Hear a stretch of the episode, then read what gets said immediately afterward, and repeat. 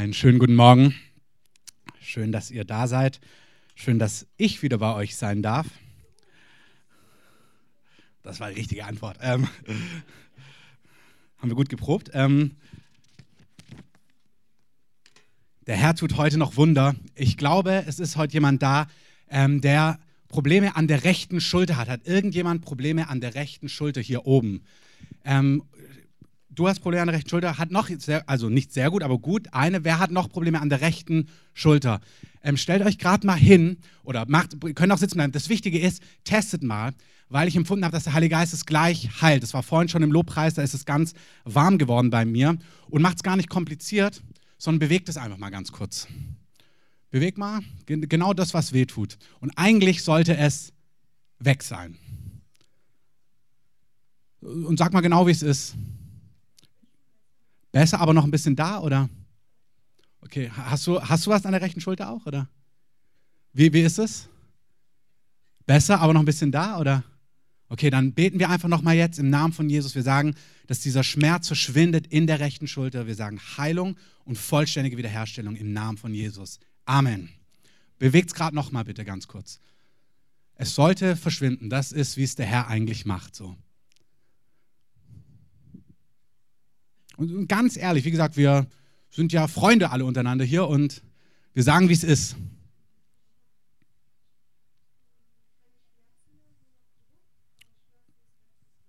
Amen. Der Druck soll auch noch weggehen. Wie ist es bei dir? Ist noch da, dann komm nachher nochmal nach vorne. Wie ist es bei, bei dir nochmal? Kannst du gerade nochmal schauen? Aber ist noch ein bisschen da? Dann machst du noch ein bisschen, es verschwindet.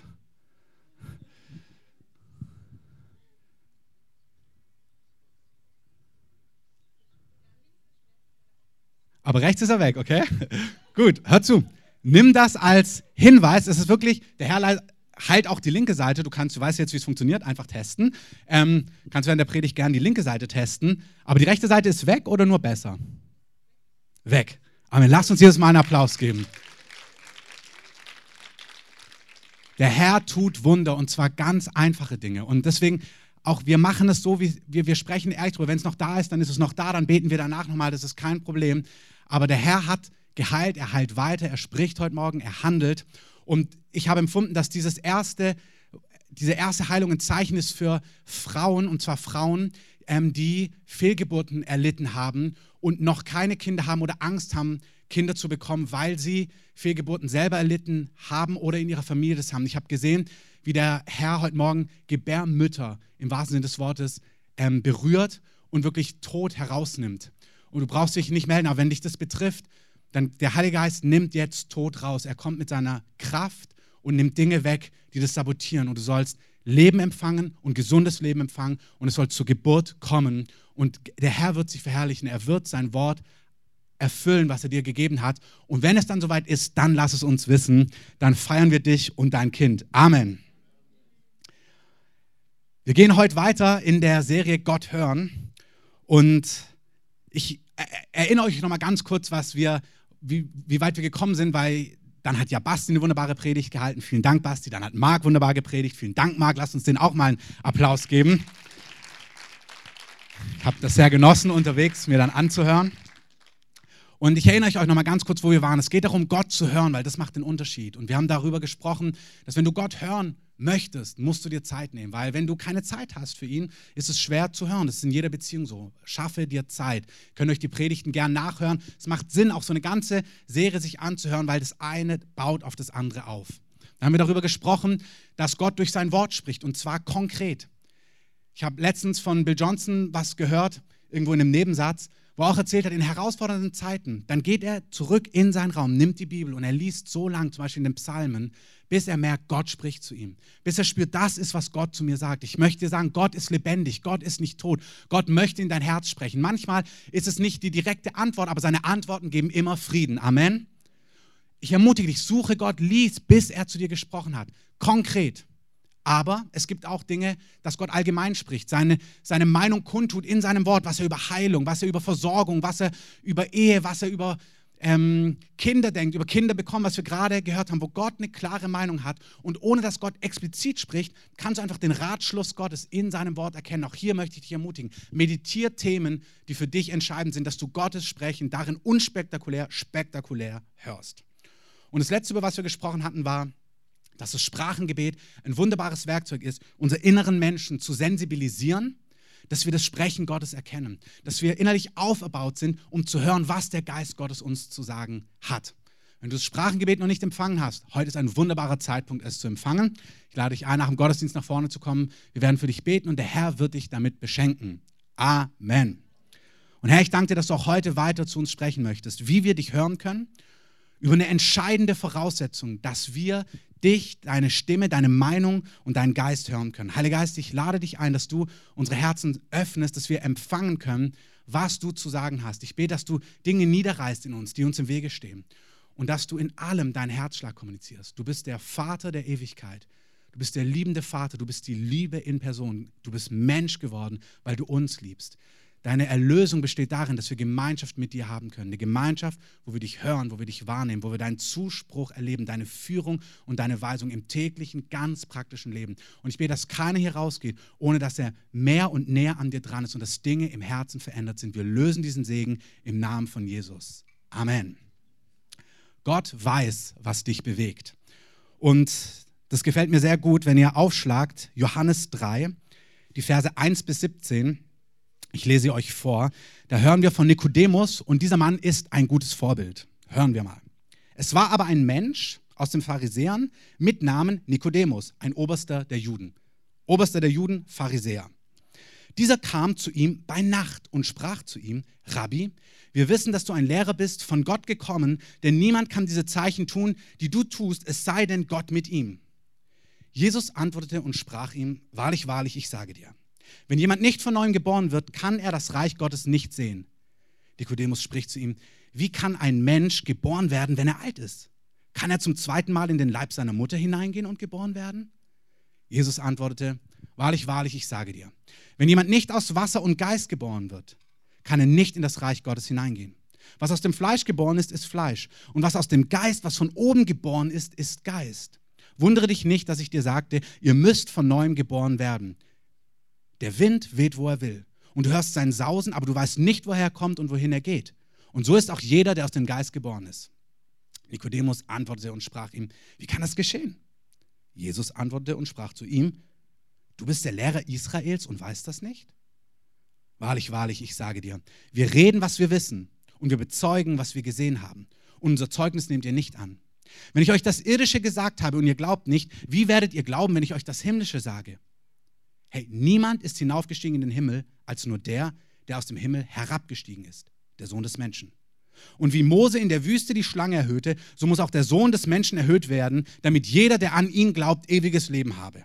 Denn so hat Gott die Welt geliebt, dass er seinen einzigen Sohn gab, damit jeder, der an ihn glaubt, nicht verloren geht, sondern ewiges Leben hat. Denn Gott hat seinen Sohn nicht in die Welt gesandt, dass er die Welt richte, sondern dass er die Welt durch ihn errette wunderbare Verse und doch sind da ganz viele Sachen drin, wo man gar nicht genau weiß, was heißt das jetzt, was will er uns sagen. Das Interessante ist, dass Nikodemus zu Jesus kommt und zu ihm eine Aussage trifft, nämlich du bist ein Lehrer, du bist von Gott, das ist eindeutig, weil du tust Zeichen und Wunder, die kann sonst niemand tun. Nach meinem grammatikalischen Verständnis ist das eine Aussage. Du bist der Lehrer, du bist ein Lehrer. Keiner könnte solche Zeichen und Wunder tun, außer Gott ist mit ihm. Jesus aber antwortete und sprach. Und da habe ich mir die Frage gestellt, ja, auf welche Frage antwortest du denn? Nikodemus fragt ihn doch gar nichts. Und es ist faszinierend, dass Jesus, und schön, Oliver hat es heute im Vorgebet gebetet, obwohl er nicht in mein Skript gespiegelt hat, dass heute Gott Antworten gibt, wo wir gar keine Fragen haben. Das macht Jesus. Oder du hast Fragen und traust sie nicht zu sagen. Nicht jeder ist so ehrlich wie Gideon. Ihr habt letzte Woche von Mark gehört. Als Gideon da ist, ein einfacher Mann, das Volk Israel ist herausgefordert, ein Engel erscheint ihm und sagt, du bist ein starker Held, Gott ist mit dir. Und Gideon ist ehrlich, der sagt sich, okay, mal ganz ehrlich, wo ist denn Gott mit uns? Hier funktioniert ja überhaupt nichts. Unser Land ist überfordert, wir, ernten, wir sehen, aber wir können nichts ernten. Die Feinde sind stärker, wir sind völlig überrannt von unseren Feinden. Wo ist denn Gott mit uns? Gideon ist ehrlich, er sagt, was er denkt. Aber ganz oft hören wir so einen frommen Spruch und nicken so, jo, denke ich auch. Aber eigentlich denken wir was ganz anderes.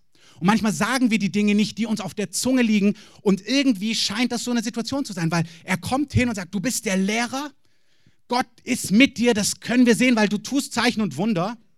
Punkt. Jesus antwortete und sprach. Hm. In Lukas 7 sehen wir eine ähnliche Situation. Da ist Jesus eingeladen, auch bei einem Pharisäer, dem Pharisäer Simon. Und da kommt eine Frau rein, die bekannt ist als Sünderin. Wir wissen nicht genau, was dort ist, aber sie kommt zu Jesus, sie ist bewegt von Jesus und sie fängt an, kostbares Öl über ihm auszugießen, ihn zu ehren. Sie weint, sie benetzt seine Füße mit den Tränen, sie wäscht seine Füße. Und Simon, der Pharisäer, dieser gesetzeslehrte, fromme Mann, sieht diese Situation und sagt dann folgendes: Als aber das der Pharisäer sah, nämlich was die Frau tut, der ihn eingeladen hatte, sprach er bei sich selbst. Also er sagt das zu sich selber, entweder leise, Moment, was ist das denn? Oder er denkt es sich, auf jeden Fall guckt er sich das an, sprach bei sich selbst und sagte, also wenn der ein Prophet wäre, so wüsste er, was für eine Frau das ist, die ihn anrührt. Denn sie ist eine Sünderin. Jesus aber antwortete und sprach, da haben wir es wieder, ich liebe dieses Statement. Jesus aber antwortete und sprach, wieder, es hat doch gar niemand was gefragt. Simon hat ja gar nichts gefragt. Er sitzt nur da und murmelt in seinen Bart, den er vielleicht hat, in seinen Pharisäerbart. Sünderin. Jesus aber antwortete und sprach: Herr Alter, ich bin ein Prophet. Simon, ich habe dir was zu sagen. Und gibt ihm ein ganzes Gleichnis, warum, was er, warum er sich von dieser Frau berühren lässt. Wir sehen es immer wieder im Neuen Testament, dass sie in ihren Herzen dachten, aber Jesus antwortete und sprach und spricht direkt in ihr Herz rein. Das heißt, Jesus weiß auch heute Morgen, was dich bewegt. Was du vielleicht gar nicht wagst auszusprechen, was dich vielleicht, wo du gar nicht weißt, was dich bewegt oder wo du zweifelst oder unsicher bist oder darf man das fragen? Jesus weiß um deine Fragen. Amen. Genauso wie es bei Nikodemus wusste. Was ist denn Nikodemus seine Frage? Schauen wir uns mal die Antwort an. Vielleicht kommen wir da weiter. Die Antwort, die Jesus ihm gibt, ist folgende. Wenn jemand nicht von neuem geboren wird, kann er das Reich Gottes nicht sehen. Okay, wir wissen, du bist ein Lehrer. Gott muss mit dir sein, sonst könntest du nicht diese Zeichen und Wunder tun. Jesus aber antwortete ihm und sprach, wenn du nicht von neuem geboren wirst, dann kannst du das Reich Gottes nicht sehen. Das ist dieses typische Jesus-Phänomen, dass du denkst, hast du mir überhaupt zugehört? Ähm, Jesus hat genau zugehört, sogar noch eine Ebene tiefer. Und die Frage, die Nikodemus bewegt, ist folgende. Du bist ein Lehrer, das ist eindeutig. Du hast Vollmacht, wenn du redest. Die Zeichen und Wunder, die du tust, könnte niemand tun, außer Gott ist mit ihm. Aber bist du, bist du der Kommende, auf den wir warten?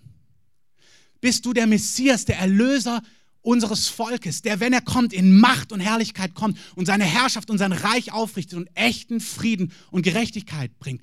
Bist du der Messias? Das ist die Frage, die Nikodemus berührt. Bist du der Messias? Und wenn du der Messias bist, wo ist dein Reich?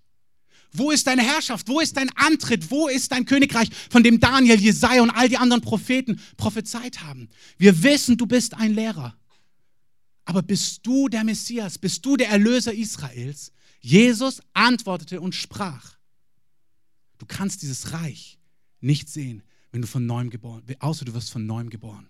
Und er fängt an, in den nächsten Versen, die ich jetzt nicht auslegen möchte, ihm zu erklären, wie man von neuem geboren wird. Das Entscheidende ist, dass Jesus ihm die Frage beantwortet, die er selber gar nicht, den Zweifel, er traut sich das gar nicht zu sagen. Er sagt, ja, ich spüre schon, du bist ein Lehrer, aber bist du der Messias? Bist du der, auf den wir warten sollen? Und ich möchte dir erlauben, deine Fragen zu spüren. Was bewegt dich? Du hörst vielleicht, Gott macht frei. Und denkst dir, ja, aber ich bin gar nicht frei. Vielleicht tust du mit Ach und Krach dich zusammenreißen, dass du nicht immer wieder in deine Lieblingssünde hineinfällst. Und wunderst dich, ist das die Freiheit, von der Jesus spricht? Wenn der Sohn frei macht, der ist wirklich frei. Und vielleicht hast du das Gefühl, ich bin gar nicht wirklich frei. Ich bin sehr diszipliniert, ich reiß mich zusammen, aber frei bin ich eigentlich nicht. Und spürst du diese Frage, die ist, aber Jesus, von was für einer Freiheit sprichst du? Oder du hörst, Gott ist der Versorger. Hey, Gott hat Leute berufen und dann, where God leads, he feeds. Kennst diesen Spruch, hast ihn auswendig gelernt auf der Bibelschule und dann bist du losgegangen und Gott hat gar nicht gefeedet, gar nicht gegeben, gar nicht versorgt in deinem Gefühl. Du hast die Frage, ja, ich weiß in der Theorie darum, aber wo bist du, Gott? Kümmerst du dich um mich? Wir wissen, du bist ein Lehrer. Aber bist du der Messias? Wenn du der Messias bist, wo ist dein Reich? Wo ist die Herrlichkeit? Wo ist die Kraft? Wo ist die Autorität? Wo ist der Kampf gegen die Römer? Warum machst du uns nicht frei von dieser Besatzung? Das ist die Frage, die Nikodemus berührt. Und Jesus antwortete und sprach. Und er möchte dir antworten. Er möchte zu dir sprechen. Er möchte dir die Antworten geben, die du brauchst auf Fragen, die du vielleicht gar nicht wagst zu stellen. Das hat damit zu tun, Gott zu hören. Es gibt eine ganz entscheidende Komponente, wie wir Gott hören. Wir haben darüber gesprochen, dass wir uns Zeit nehmen durch die Bibel und so weiter und so fort. Ein entscheidender Punkt, dass wir Gott hören können. Und ohne den wirst du Gott nicht hören. Um den geht es heute. Das ist der zweite Teil. Wir sehen, dass Wahrheit kinderleicht zu ergreifen ist und für eine andere Gruppe von Menschen unerschwinglich. Also nochmal, Gott weiß, was dich bewegt. Gott will zu dir sprechen. Gott will dir Antworten geben auf Fragen, die du hast. Und meine Frage ist, warum bekommen manche diese Antworten und warum bekommen manche diese Antworten nicht, obwohl Jesus um diese Fragen weiß. Jesus weiß um die Fragen. Nikodemus, du fragst, du fragst dich, muss immer aufpassen, ob ich Schwäbisch oder Hochdeutsch spreche. Ähm, ich bin manchmal nicht sicher, was was ist, aber macht nichts. Ähm, ihr versteht mich ja. Jesus weiß, was die Frage von Nikodemus ist. Bist du der Messias?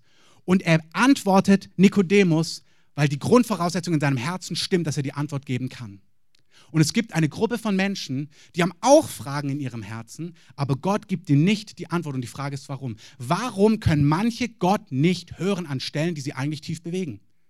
Die Frage, wieso klappt es mit der Versorgung nicht? Wieso klappt es in meiner Ehe nicht? Wieso klappt es mit Wunder nicht? Wieso klappt es nicht mit diesem und jenem? Diese Fragen sind legitim. Warum bekommen manche nicht die Antwort?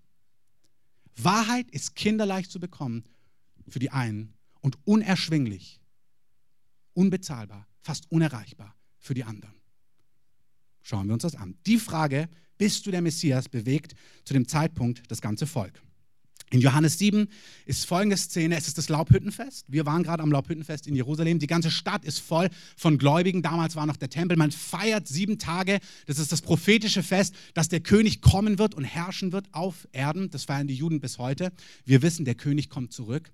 Und Jesus geht auch auf dieses Fest hoch, aber verborgen. Man weiß nicht, dass er da ist. Er kommt nicht mit Zeichen und Wundern, sondern er kommt still und leise und schleicht sich so unter die Menge und, und beobachtet. Und er hört überall das Gemurmel von diesem Jeshua, von diesem Jesus. Und diese Frage, ja, wer ist er? Das ganze Volk bewegt diese Frage. Ist er der Messias? Ist er ein Prophet? Ist er einfach ein Schwätzer? Ist er ein Dummschwätzer? Wer ist er? Ist er etwas Besonderes oder ist er es nicht? Und viele sind angerührt in ihren Herzen. Sie bewegen diese Frage ehrlich. Sie wollen wissen, bist du der Messias? Abstrahier es. Du hast vielleicht nicht diese Frage. Vielleicht hast du auch diese Frage. Vielleicht sitzt du hier heute Morgen und fragst dich, ist dieser Jesus Christus wirklich der Erlöser meines Lebens? Ist er wirklich der Weg, die Wahrheit und das Leben? Ist er Gott, der Mensch geworden ist, der mein Leben komplett neu machen kann? Wenn du diese Frage im Herzen hast, und egal welche andere Frage du im Herzen hast, die entscheidende Komponente, um Antwort zu bekommen, finden wir jetzt in Johannes 7, Vers 14.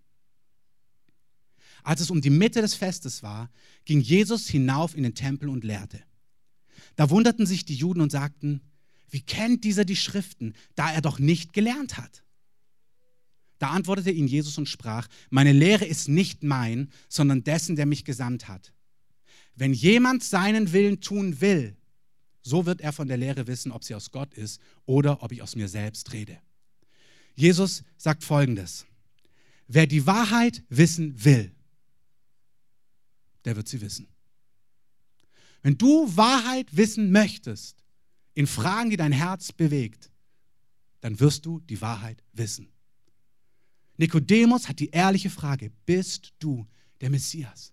Diese Frage ist ihm so viel wert, dass er sich bei Nachts aufmacht. Er macht sich auch auf bei Nacht, weil er Angst hat, dass die anderen Juden und Pharisäer ihn sehen. Aber das hat ihn nicht abgehalten. Er hat gesagt, ich will es wissen, deswegen werde ich aufstehen und ich werde herausfinden, ob er der Messias ist. Er macht sich des Nachts auf und er will die Antwort auf seine Frage hören. Er will wissen, bist du der Messias? Ich möchte dich ermutigen, willst du die Wahrheit wissen? Mach dich auf, suche Gott. Wenn du die Wahrheit wissen willst, wirst du die Wahrheit erfahren. Das Interessante ist, dass das Volk spürt, ja, er muss der Messias sein. Schaut ihn euch an, wie er redet, mit Vollmacht, mit Autorität. Habt ihr die Zeichen, habt ihr die Wunder gesehen? Das Volk spürt etwas im Herzen, aber die Pharisäer und die Obersten, die stören sich daran. Die sehen ihn und sie wundern sich, sagen, wie, wieso lehrt er mit Vollmacht? Der war doch gar nicht bei uns auf der Jerusalemer Universität. Der hat keinen Bachelor oder Master in messianischen Studien. Wie kann er so lehren, wenn er gar nicht bei uns an der Uni war? Der hat keinen PhD, keinen Doktor, nichts dergleichen. Und sie fragen sich, wie kann er so lernen? Und ich möchte dir sagen, wer die Wahrheit wissen will, wird die Wahrheit wissen und das Gegenteil stimmt auch. Wer die Wahrheit nicht wissen will, wird die Wahrheit nicht erfahren. Und er wird Argumente finden in seinem Innersten, die ihm festlegen, die ihm bestätigen, dass er bei seiner Meinung bleiben kann. Das ist erschreckend. Wenn du die Wahrheit nicht wissen willst, wirst du Argumente und äußere Umstände finden, die dir beweisen, dass du mit deiner These und dem, was du glauben willst, recht hast. Und das ist ein Skandal. Das bewirkt in meinem Herzen die Furcht vor Gott. Dass ich sage, Herr, führ du mich in alle Wahrheit. Nicht in meine Meinung, nicht in meine Festlegung. Zeig du mir, was du über verschiedene Punkte, allgemein, aber auch konkret in meinem Leben denkst. Wer die Wahrheit wissen will, wer wissen will, was Gottes Wille ist, sagt Jesus, der wird wissen, ob ich aus mir rede oder ob, aus, ob meine Lehre von Gott ist. Dieses Kriterium ist äußerlich nicht festmachbar. Wir hätten gerne den Fünf-Punkte-Katalog. Teste A, B, C, D, E. Jesus sagt nicht, du kannst es nicht außen finden. Das Kriterium ist in deinem Herzen. Prüf dich selber. Willst du die Wahrheit wissen, warum das mit der Versorgung nicht klappt in deinem Leben? Willst du die Wahrheit wissen, wohin Gott dich beruft? Willst du wissen, was Gott sagt zu deinen Finanzen, warum Sachen vielleicht holprig sind? Der reiche Jüngling, Jesus. Gibt es noch irgendwas, was bei mir fehlt? Ich lüge nicht, ich ehre meine Eltern, ich erfülle das ganze Gesetz. Jesus scannt ihn einmal und sagt, also wenn du willst, sage ich dir, was fehlt. Verkauf alles, gib den Erlös den Arm und komm mit. Oh. Oh. Da ist diese Frage, ja, will ich das überhaupt wissen? Will ich die Wahrheit überhaupt wissen? Und glaub mir, in dem Augenblick kommen sofort die fünf Argumente, warum du nicht alles verkaufen kannst, nicht den Erlös den Armen geben kannst und Jesus nicht nachfolgen kannst. Und du wirst weggehen, wirst es dir, es wird erst noch pieksen, abends wirst du es dir nochmal durchdenken und denken, das stimmt auch logisch, ich kann es ja gar nicht. Am nächsten Morgen wirst du überzeugt sein, dass du es wirklich nicht tun kannst. Umso länger du mit den Ansagen haderst und sie dir zurecht denkst und legst, wirst du glauben, was du glaubst.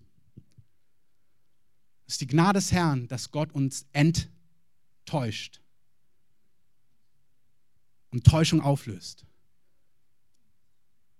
Da, wo wir gefangen sind. Und das macht der Heilige Geist heute explizit für Einzelne. Er möchte dir Wahrheit zeigen. Er möchte dir Dinge zeigen, die du nicht siehst. Bei den Pharisäern passiert genau das. Das Volk spürt, er muss der Messias sein, weil ihr Herz mehr weiß als der PhD in messianischen Studien. Dein Herz kann Wahrheit viel schneller catchen als dein Bachelor-Degree ähm, in was auch immer. Die Bibel ist so geschrieben, dass die Mehrheit der Welt, die nicht Theologie studiert, Jesus verstehen kann. Die Bibel ist nicht geschrieben für die sieben top-theologischen Hochschulen, sondern für die zwei Drittel der Welt, die vielleicht noch nicht mal schreiben und lesen können. Das ist jetzt statistisch nicht exakt. Aber diese Menschen können Gott hören und hören, was Gott zu sagen hat. Das entscheidende Kriterium ist, um Wahrheit zu erkennen, um Gott zu hören, ist, willst du die Wahrheit wissen? Die Pharisäer antworteten, als sie das Volk so reden hören, mit der gleichen Frage, bist du der Messias? Seid ihr denn verführt? Hat wohl jemand von den Obersten an ihn geglaubt oder von den Pharisäern? Ihr aber, die Volksmengen, die das Gesetz nicht kennt, die ihr nicht studiert habt, die ihr keinen Theologieabschluss habt, Ihr seid verführt. Ihr seid verflucht, sagen sie sogar. Nikodemus, aha, da taucht unser Freund wieder auf. Nikodemus, der die Wahrheit wissen wollte, der bei Nacht zu Jesus gekommen ist, steht auf und spricht zu ihnen. Richtet denn unser Gesetz den Menschen, ehe es vorher von ihm selbst gehört und erkannt hat, was er tut?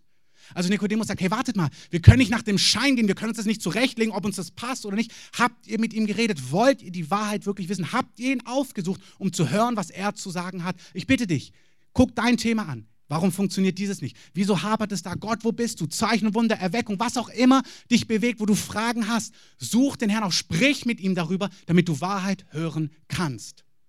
Sie antworten und sprachen zu ihm, bist du etwa auch aus Galiläa? Forsche und sieh, dass aus Galiläa kein Prophet aufsteht. Und jeder ging in sein Haus. Die Pharisäer sagen, hey, aus Galiläa kommt kein Prophet. Punkt, Diskussion beendet. Der Typ ist nicht der Messias, okay? Fakten, Fakten, Fakten. Du kannst alles erklären und dir selber glauben, dass du recht hast. Die Pharisäer haben es sich zurechtgelegt. Es steht kein Prophet aus Galiläa aus. Der Typ, der am Sabbat heilt, das passt uns überhaupt nicht. Das kann nicht sein. Das ist nicht der Messias. Und hier sind die Fakten. Punkt.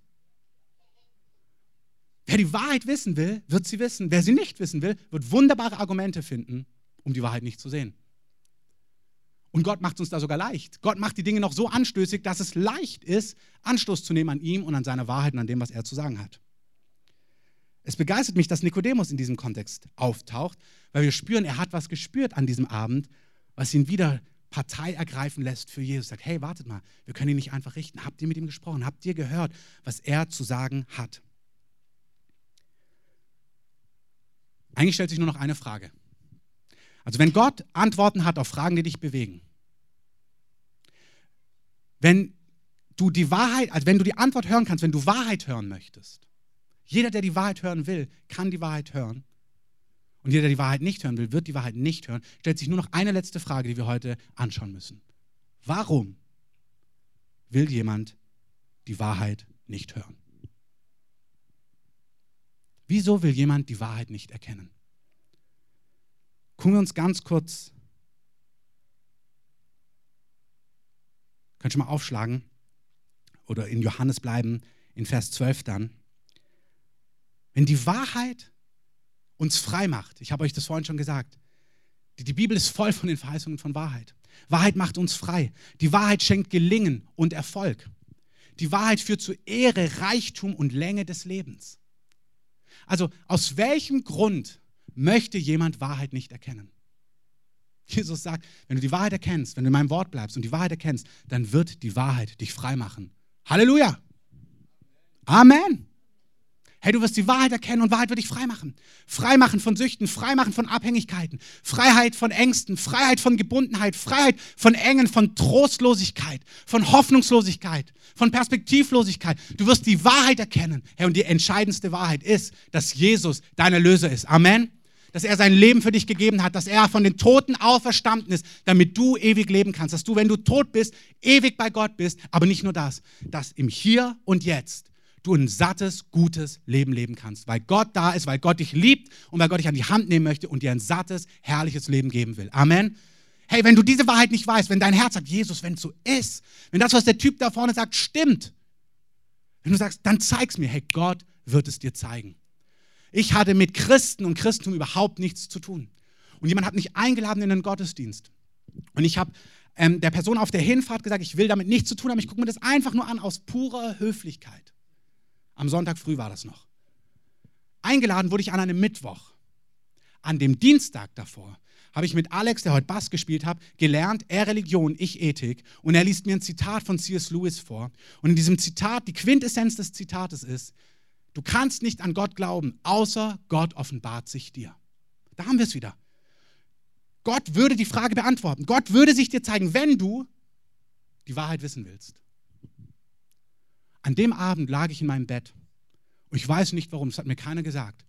Und ich habe ins für mich gefühlt nichts geplappert und habe gesagt, ich glaube nicht an dich. Ich glaube, dass alles Schwachsinn ist. Ich komme nicht klar mit den Kreuzzügen, mit der Institution Kirche. Ich verstehe all diese Punkte nicht. Ich kann mir nicht vorstellen, dass du gestorben, auferstanden bist. Das macht für mich alles keinen Sinn. Aber wenn es dich gibt, wenn du wirklich lebst, wenn es dich gibt, Jesus, wenn du die Wahrheit bist, dann zeig dich mir. Und es passierte rein gar nichts. Ich bin eingeschlafen und wurde am nächsten Tag in den Gottesdienst eingeladen. Einen Tag später, am Mittwoch. Und am Sonntag war ich dort mit meinem Kommentar, ich will damit nichts zu tun haben. Und zwei Stunden später hat Gott das Gebet beantwortet, hat einen Vorhang von meinen Augen weggezogen, hat mir gezeigt, dass ich verloren bin, dass ich ein Sünder bin, dass ich keine Chance habe, mit Gott zusammen zu leben, jemals, aber dass er mich so sehr geliebt hat, dass er Mensch geworden ist und für meine Schuld an einem Kreuz bezahlt hat, damit ich an ihn glaube und ewiges Leben habe und er alles neu machen kann. In einem Augenblick. Warum? Weil ich gesagt habe, Gott, wenn es stimmt, dann zeig es mir. Und ich in einem Punkt in meinem Leben war, wo ich mir gedacht habe, egal was der Preis ist, ich will die Wahrheit wissen. Was ist das Kriterium, warum wir Wahrheit nicht wissen wollen?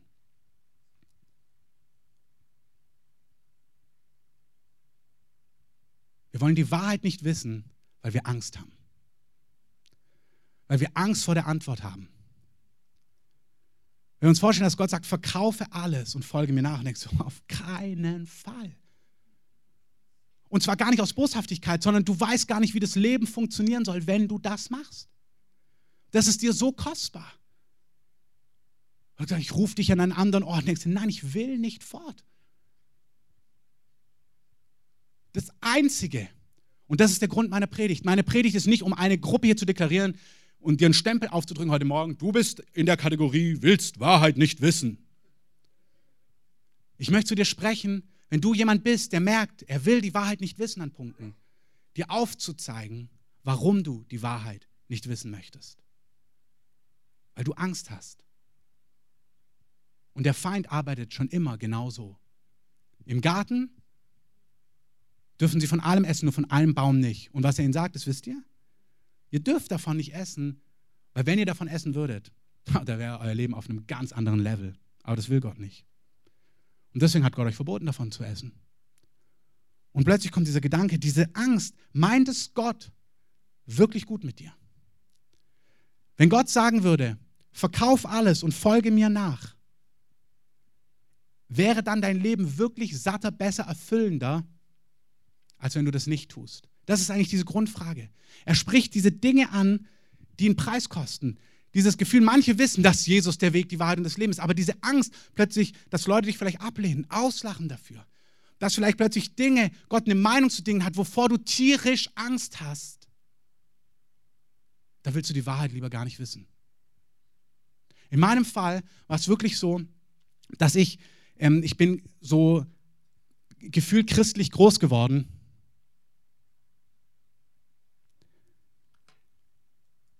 Und ich habe dann sehr früh mitbekommen, dass alle meine Freunde ihre ersten sexuellen Erfahrungen gemacht haben. Und ich hatte gehört, dass als Christ das wohl nicht da erfahren wird, sondern irgendwann mal, wenn man heiratet. Und das war mir viel zu weit weg. Und das war einer neben vielen anderen Gründen, neben dem, dass ich Jesus nie persönlich, leibhaftig, real erlebt habe, dass ich damit nichts zu tun haben wollte. Und ich habe mein eigenes Leben gelebt, so wie ich es wollte und habe all meine Erfahrungen gemacht, die ich wollte. Und ich war an diesem Punkt, 2002, als ich dann zu Jesus gekommen bin, wo ich gemerkt habe, Jesus, egal was der Preis ist, wenn du die Wahrheit bist, ich will es wissen. Es ist mir egal, was es für Konsequenzen hat. Ich will die Wahrheit wissen, ich bin nicht satt in meinem Leben. Und ich wusste, dass die Sattheit nicht außerhalb der Wege Gottes zu finden ist, sondern dass die Wege Gottes Gott wirklich gut ist. Und wenn ich auf seinen Wegen gehen werde, dass mein Leben satt und herrlich und gut und erfüllend sein wird. Und ich wusste, es ist mir ganz egal, was du mir sagst. Ich will die Wahrheit wissen. Und wer die Wahrheit wissen will, wird die Wahrheit sehen. Amen. Schau bitte ganz kurz, wo dein Herz knirscht. Wo sind die Punkte? Wo willst du gar nicht hören, was Gott dazu sagen hat? Zu eurem Dienst, zu deiner Berufung, zur Berufung deines Mannes, deiner Frau, zu eurer Beziehung, zu finanziellen Dingen, zu Heilungsdingen, was auch immer. Du weißt genau, was dich bewegt. Vielleicht soll deine Schwiegermutter einziehen und du merkst, da frage ich Gott überhaupt nicht, weil was ist, wenn Gott Ja sagen würde? Es sind ja genau diese Dinge. Du merkst, du kriegst gar keine Antwort, weil du willst die Wahrheit gar nicht hören. Insofern sagst du, ich spüre da nichts, ich, ich empfinde da keinen, ich finde, da sagt Gott gar nichts bei mir. Wer nicht hören will, nicht muss fühlen. Das ist, so ist unser Herr nicht. Unser Herr ist gütig. Aber wer nicht hören will, wird Wahrheit nicht erkennen. Es möchte dich festnageln, in Anführungszeichen, auf diesen Punkt. Warum hast du Angst? Vor was hast du Angst? Und das ist auch die, Pädagog die Pädagogik Gottes. Dass er manchmal die Dinge einfach mal nur anspricht. Dass du merkst, Schwiegermutter bei mir einziehen. Kann ich mir überhaupt nicht vorstellen. Trifft auf meine Schwiegermutter nicht zu, aber vielleicht auf deine. Und manchmal spricht er die Dinge nur an und es geht gar nicht darum, dass du jetzt eine Antwort kriegst, ja oder nein, sondern dass du die Angst anfängst zu spüren. Dass du spürst, ja, was kommt denn da hoch? Was wäre denn das Problem, wenn du alles verkaufen müsstest? Naja, wer kümmert sich dann um mich? Würdest du dich wirklich um mich kümmern? Wie würdest du dich kümmern? Würde ich nur noch billige Sandalen vom Discounter kriegen oder würdest du mir auch gute Schuhe kaufen? Ähm, könnte ich da noch essen gehen? Könnte ich da in Urlaub fahren oder nicht? Hey, das sind keine fleischlichen Fragen. Diese Fragen sind so mächtig, dass Menschen nicht hinhören wollen, weil sie denken, boah, ich will dieses Konzept, dass Gott mich versorgt, überhaupt nicht. Ich habe immer gesehen, die Leute, die von die, die Gott versorgt, die leben ärmlich und erbärmlich und keine Ahnung, was deine Geschichte ist. Das sind keine fleischlichen Fragen. Du musst diese Fragen spüren und Gott erlauben, dass er deine Ängste hochholt und dann mit Gott diese Ängste angucken, damit er dazu was sagen kann. Amen. Gott möchte was dazu sagen. Gott möchte dir Frieden geben. Und wenn du Frieden hast, weil Gott hineingesprochen hat, ist die Antwort ein leichtes. Gott hören ist Kinder leicht. Jeder, der die Wahrheit wissen will, wird sie wissen. Jesus sagt, wenn du den Willen Gottes tun willst, wenn du wirklich wissen willst, ob ich dich zu dieser Aufgabe berufen habe oder nicht, ob ich dich nach Berlin oder nach Timbuktu berufe, wenn es dich wirklich bewegt, wirst du es wissen, solange ich A und B sagen darf. Und das ist der Test. Bei den Fragen, die dein Herz bewegt, darf Gott wirklich A und B sagen. Und so mache ich es persönlich. Ich gucke, ob ich ehrlich A und B hören könnte und wollte und würde. Und ich bin ganz ehrlich. Ich sage Gott, oh ja, also A will ich hören und B will ich überhaupt nicht hören. Aber dann gehe ich auch einen Schritt weiter. Ich sage Gott, aber ich will B hören, weil ich dich kenne. Und ich weiß, dass du gut bist. Wenn B wirklich deine Ansage ist für mich, dann will ich das. Und dann fange ich an zu schauen, was macht mir eigentlich dabei Angst. Und dann spricht Gott da was rein, dann kommen wir wieder. Dann spricht Gott auf einer ganz anderen Ebene was in dein Herz. Und plötzlich merkst du, oh, du kriegst Frieden, selbst wenn Gott B sagen würde. Und dann kannst du es Gott plötzlich wirklich hinlegen. Herr, okay, was sagst du dann jetzt? A oder B? Dann ist Gott hören ein leichtes. Bei den Pharisäern lesen wir in Johannes 12, 42, es glaubten viele von diesen Obersten an ihn. Sie glaubten an ihn, sie wussten, er ist die Wahrheit. Doch wegen der Pharisäer bekannten sie ihn nicht, damit sie nicht aus der Synagoge ausgeschlossen würden. Denn sie liebten die Ehre bei den Menschen mehr als die Ehre bei Gott. Und wieder ist hier nicht der Verdammnisstempel. Sie liebten die Ehre mehr bei Menschen als bei Gott. Fleischlich sondern der Grundwunsch, die Sehnsucht nach Ehre hat Gott in dich hineingegeben. Und Gott verheißt dir in Sprüche 3, hey, wenn du auf meinen Wegen gehst, wenn du die Weisheit umarmst, dann werde ich dich zu Ehren bringen. Ich gebe dir Reichtum, ich gebe dir Länge des Lebens, Frieden auf all deinen Pfaden. An dem Wunsch ist überhaupt nichts falsch. Aber die Art, wie sie das kriegen wollen, das ist falsch. Ganz viel von den Dingen, nach denen wir uns sehnen, die sind gar nicht falsch. Der Jüngling, ich bin überzeugt davon, der reiche Jüngling, der alles hätte verkaufen sollen, die Einladung war, zu Jesus zu rennen und zu sagen, boah, ich kann das nicht. Und Jesus hätte, komm, wir setzen uns mal hin, wir reden das durch. Und Jesus hätte ihm sein Gewand gezeigt. Er gesagt, guck mal, das ist ein, Jesus hat ein Gewand ohne Naht. Das ist eines der teuersten Kleidungsstücke zur damaligen Zeit gewesen. Ohne Naht. Ich sage, schau mal, laufe ich in Lumpen rum? Er hätte in sein Herz gesprochen. Er hätte ihm aber auch gesagt, guck mal, was ist kostbarer, echter innerer Frieden oder scheinbarer äußerer Mammon? Er hätte mit ihm von Herz zu Herz gesprochen und er hätte seinem Herz befähigt, dass er Jesus hätte nachfolgen können. Amen. Und ganz ehrlich, wir wissen nicht, ob er dann hätte alles verkaufen müssen. Vielleicht ja. Vielleicht auch nicht.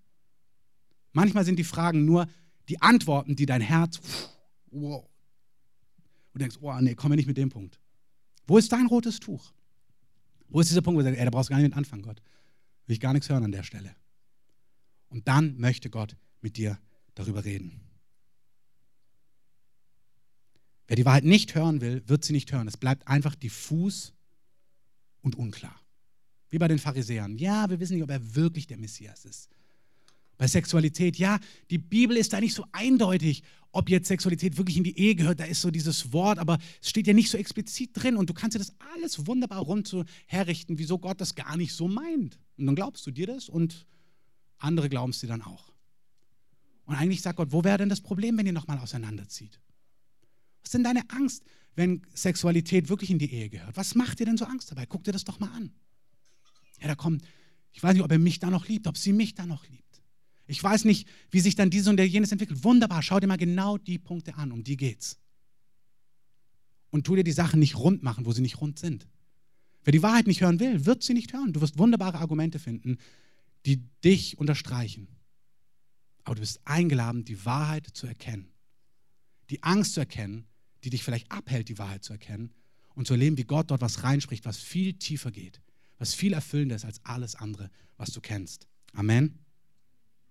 Also lasst uns sein wie Nikodemus. Nikodemus wollte die Wahrheit wissen und ist zu Jesus gekommen und hat ihm gesagt, hey, bist du der Messias? Und als das ganze Volk gegen ihn aufsteht, die Pharisäer, die Obersten, steht er auf und sagt, hey, wartet mal, Leute. Er hat was gespürt, er hat gesagt, die Ehre bei Menschen ist mir nicht so wichtig. Ich bin der Meinung, wir sollten ihn erstmal anhören. Er hat was gefunden, was satter macht als alles andere. Ich möchte dir sagen, Jesus und die Nähe von Jesus macht satter als all die anderen Götzen und Dinge, die uns zu groß erscheinen in unserem Leben. Amen. Wirklich, es gibt nichts köstliches als die Nähe von Jesus, Nichts ist so vergleichbar mit dieser Nähe. Und alles, was so groß und wichtig erscheint, muss sich einordnen unter ihn. Und Jesus möchte auf diese Dinge erscheinen, wo wir merken, ich lasse das nicht los. Mein, mein Wohlstand, meine Ehre, mein Ruhm, mein dieses, mein jenes. Gott möchte auf diese Dinge leuchten und er möchte dir Jesus, er möchte dir sich selber im Austausch schenken und nichts macht satter. Amen. Das ist, was Nikodemus wusste. Er konnte aufstehen und sagen, es ist mir egal, was die anderen denken. Ich bin satt, ich habe den Messias erlebt. Hey, wir sollten erstmal mit ihm sprechen. Das ging so weit, dass am Ende, als alle Jesus verlassen hatten, als er nackt gekreuzigt worden ist für deine und für meine Schuld, als seine Jünger geflohen sind, bis auf Johannes, als er tot am Kreuz hängt, gibt es Josef von Arimathea, der ein Jünger Jesus war, Johannes 19, 38, der aus, aus Furcht vor den Juden bei Nacht kam ähm, und bat Pilatus, den Leib Jesu abzunehmen. Und Pilatus erlaubte es. Er kam und nahm den Leib Jesu vom Kreuz ab. Es kam aber auch Nikodemus, der zuerst bei Nacht zu Jesus gekommen war. Und er brachte eine Mischung von Myrrhe und Aloe, ungefähr 100 Pfund. Und sie nahmen den Leib Jesu und wickelten ihn in Leintücher mit den wohlriechenden Ölen, wie es bei den Juden zu bestatten Sitte ist. Es war an dem Ort, wo er gekreuzigt wurde, ein Garten und in dem Garten eine neue Gruft, in die noch nie jemand gelegt worden war. Dorthin nun legten sie Jesus wegen des Rüsttags der Juden, weil die Gruft nahe war. Nikodemus ist so ergriffen, dass er sogar am Ende da ist, als kein anderer da ist. Loyal zu Jesus, ergriffen in seinem Herzen vom Messias, der ihm die Antworten auf seine Fragen gegeben hat. Jesus antwortete und sprach, du kannst dieses Reich nicht sehen, wenn du nicht von neuem geboren wirst. Nikodemus hat gesehen und hat geschmeckt und hat sein Leben in den Dienst von Jesus gestellt. Gibt Geld auf, gibt sich dem Spottpreis, gibt sich Gefahrpreis, um Jesus zu beerdigen. Oh, lasst es uns machen, wie Nikodemus. Lasst uns aufstehen.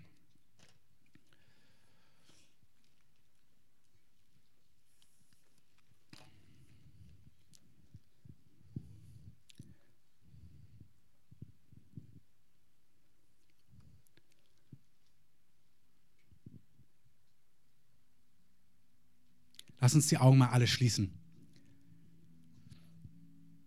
Ich möchte mit diesem ersten Punkt heute beginnen. Wenn du hier bist und Jesus nicht der Herr deines Lebens ist, damit meine ich solche, die ihr noch nie diese Entscheidung getroffen habt. Vielleicht hast du das noch nie gehört. Vielleicht hast du noch nie gehört, dass man mit Gott leben kann. Dass das, was dich von Gott trennt, deine Schuld ist Schuld, die jeder Einzelne hat. Es gibt keinen, der keine Schuld hat. Alle Menschen, die Besten, die Helden unserer Zivilisation, sind vor Gott nicht gerecht. Keiner. Aber so sehr hat Gott die Welt geliebt, dass er seinen einzigen Sohn gesandt hat, damit er am Kreuz für die Schuld und die Sünde der Menschen stirbt. Und dass jeder, der merkt, ja, das betrifft mich. Es gibt Schuld in meinem Leben. Und jeder, der glaubt, dass Jesus diese Lösung ist, auch das, das spürst du in deinem Herzen. Und sagt, Jesus, rette mich, schenke mir ewiges Leben und sei der Herr meines Lebens. Jeder, der das glaubt und das möchte, den reißt Gott aus Finsternis heraus in sein Licht. Aus dem Herrschaftsbereich von Bösen in seinen Herrschaftsbereich. Und das macht Gott heute. Und Einzelne sind auch hier. Gott ruft euch, euch neu unter seine Herrschaft zu begeben. Vielleicht habt ihr euch bekehrt, vielleicht seid ihr getauft. Aber ihr merkt, eigentlich lebt ihr euer Leben und ihr seid der Herr eures Lebens. Jesus ist nicht nur Retter. Jesus ist Herr. Vielleicht spürst du heute Morgen, ja, ich will, dass du der Herr meines Lebens bist. Aber es gibt diese fünf Punkte. Ey, wenn du mir da, wenn ich daran nur denke, kriege ich schon Angst. Und ich möchte dich einladen, heute neu zu entscheiden, Jesus, ich lade dich ein in meine Ängste und darüber mit mir zu sprechen. Weil eigentlich will ich genau das. Ich will dir nachfolgen auf all deinen Wegen, in jedem Aspekt. Und wenn wir die Augen schließen, möchte ich euch einfach bitten, wenn dich das betrifft, heb doch einfach mal deine Hand. Wenn du das erste Mal diese Entscheidung treffen möchtest, Jesus, errette mich, oder wenn du merkst, dass du Gott dein Leben neu hingeben möchtest, neu weinen möchtest, streck deine Hand aus, danke. Streck sie einfach dem Herrn entgegen und sag, Herr, hier bin ich. Streck sie dem Herrn entgegen, danke. Hier sind noch einige, hier sind noch drei, vier, fünf Leute. Streck einfach deine Hand dem Herrn entgegen. Sag ihm, Herr, sei du der Herr und der Retter meines Lebens und mach alles neu.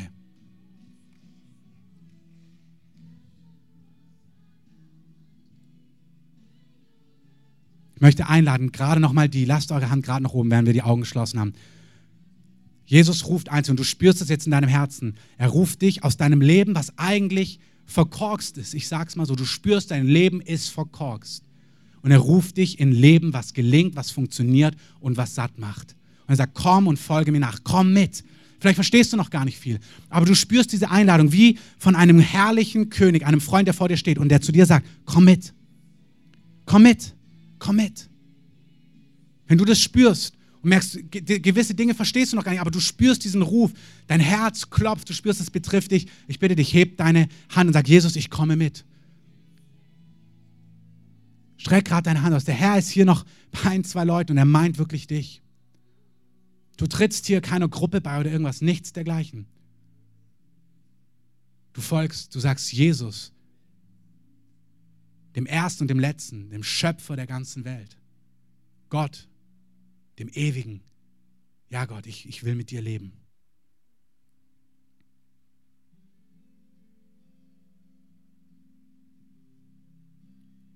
Lass uns das gemeinsam beten, ein Gebet, wo wir uns Gott weihen, und hingeben. Sagen, Jesus, danke für deine Liebe. Danke, dass du den Tod überwunden hast. Danke, dass du die Finsternis besiegt hast. Ich gehöre zu dir. Auf deinen Wegen will ich gehen. Mein ganzes Herz soll dir gehören. Jeder Punkt, der mir Angst macht, den lege ich dir hin. Und ich bitte dich, sprich in mein Herz. Nimm mir die Angst, nimm mir die Furcht und führe mich weiter. Jesus, ich glaube, dass du für meine Schuld gestorben bist und dass du auferstanden bist. Ich glaube dir, dass du lebst und dass du regierst und im Himmel thronst. Du bist mein Erlöser.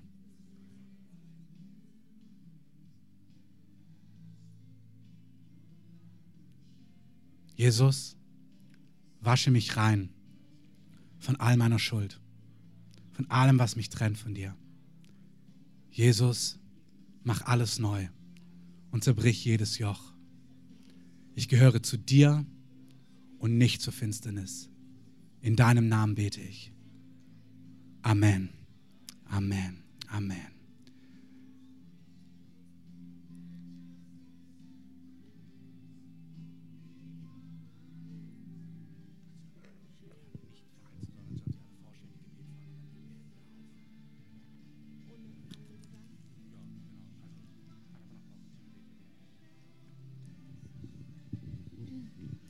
Wir möchten hier vorne noch Raum und Zeit geben. Wenn ihr ähm, Gebet haben möchtet, könnt ihr gerne nach vorne kommen. Wir können euch einfach aufstellen. Also kommt auch gern von den Gängen weg in die Mitte. Und wir gehen einfach rum und legen Hände auf. Und wenn ihr nach vorne kommt, dann erwartet wirklich von Gott, dass er euch begegnet. Denn er ist der, der die Lösung, der die Antworten für euer Herz hat, für eure Fragen, für eure Bedürfnisse. Und wir segnen euch gerne dabei. Und ich möchte einfach den Gottesdienst so grundsätzlich abschließen. Ich wünsche euch einen schönen Sonntag, wenn ihr gerne, mm, ja, wir laden euch ein, einfach für Gemeinschaftsgespräche. Unten am, an der Theke könnt ihr gerne verweilen und ähm, noch was trinken, was Kleines essen. Und wir wünschen euch einfach einen wunderschönen Sonntag und ich bete jetzt noch. Herr, ich danke dir, dass du der Herr unseres Lebens bist und dass du ein guter Herr bist.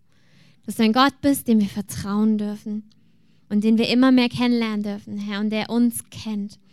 Und so bete ich, Heiliger Geist, dass du aber diese Woche segnest. Ich danke dir, dass du jede Sekunde, jede Minute an unserem Herzen dran bist und dass du mit uns gehst und bei uns bist und dass wir auf deinen Wegen gehen dürfen. Herr, so segne ich diesen Tag und die nächste Woche in deinem Namen, Jesus. Amen. Also kommt gern nach vorne. Wir lassen die Musik noch an. Wenn ihr merkt, euch bewegt was, könnt ihr auch gerne einfach sitzen bleiben. Und wenn ihr Gespräche und miteinander austauschen euch wollt, dann gerne unten an der Theke. Wenn die Beter gerade auch noch mit nach vorne kommen zum Hände auflegen.